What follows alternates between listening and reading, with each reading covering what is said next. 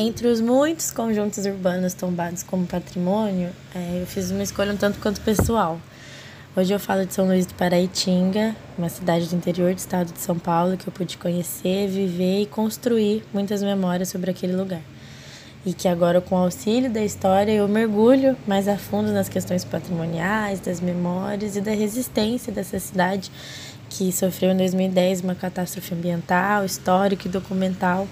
por conta de uma enchente, né, que levou o rio Paraitinga, o nível do rio em até 15 metros acima das suas margens. É, resumindo a história fundacional de São Luís, os documentos contam que os tropeiros que partiam de Taubaté e desciam a encosta da Serra do Mar em direção ao porto de Paraty costumavam parar é, às margens do rio Paraitinga. E a ocupação populacional da cidade foi desenhada justamente aí, né, na sua paisagem natural. É, São Luís se desenvolveu ao redor do rio e, protegido pelos mares de morros, ele foi elevado à condição de cidade em 1857. E pensando na questão patrimonial, é, São Luís foi tombada por órgãos de preservação estadual e federal em diferentes períodos da história. Pela primeira vez em 1982 pelo Condefat e pela segunda vez foi tombada provisoriamente em 2009 pelo IFAM e em 2012, o tombamento foi atualizado por conta das grandes perdas com a enchente. É, com relação ao seu primeiro tombamento, a justificativa se apoiava nas características peculiares e antigas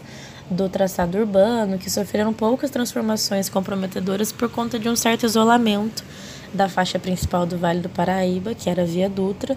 e a Ferrovia Central do Brasil. Então, até hoje, a cidade mantém muitos dos traços coloniais nas arquiteturas das casas, nas ruas, nos casarões, nas distribuições das, nas distribuições das praças.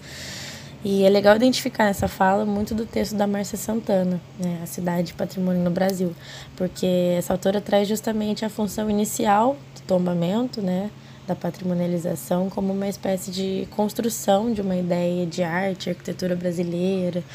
como a construção de um projeto urbanizador do Brasil, né? É, inicialmente, o tombamento envolvia muito mais valores estéticos, que é o que a gente vê na justificativa do tombamento pelo Condefat.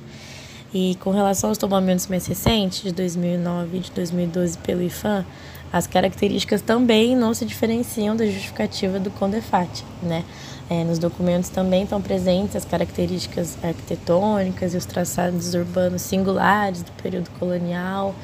é, menciona a paisagem natural, o conjunto religioso e as residências urbanas.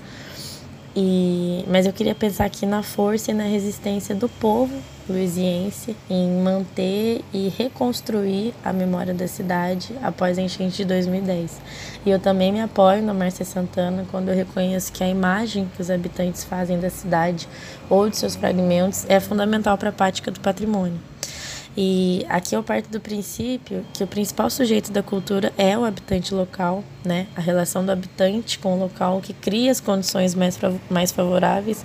para a prática patrimonial, e isso é muito presente em São Luís né, a relação de identificação dos moradores com a cidade, o diálogo constante entre a prática patrimonial e o cotidiano dos luisienses, o valor na cultura do trabalho, nas práticas do jongo, na festa da folia de reis, nas marchinhas de carnaval, na cultura caipira e no orgulho luisiense, né, de pertencer àquele espaço tombado como patrimônio, que não se esgota somente às instituições, né, ao IFAM, ao CONDEFAT ou às políticas patrimoniais,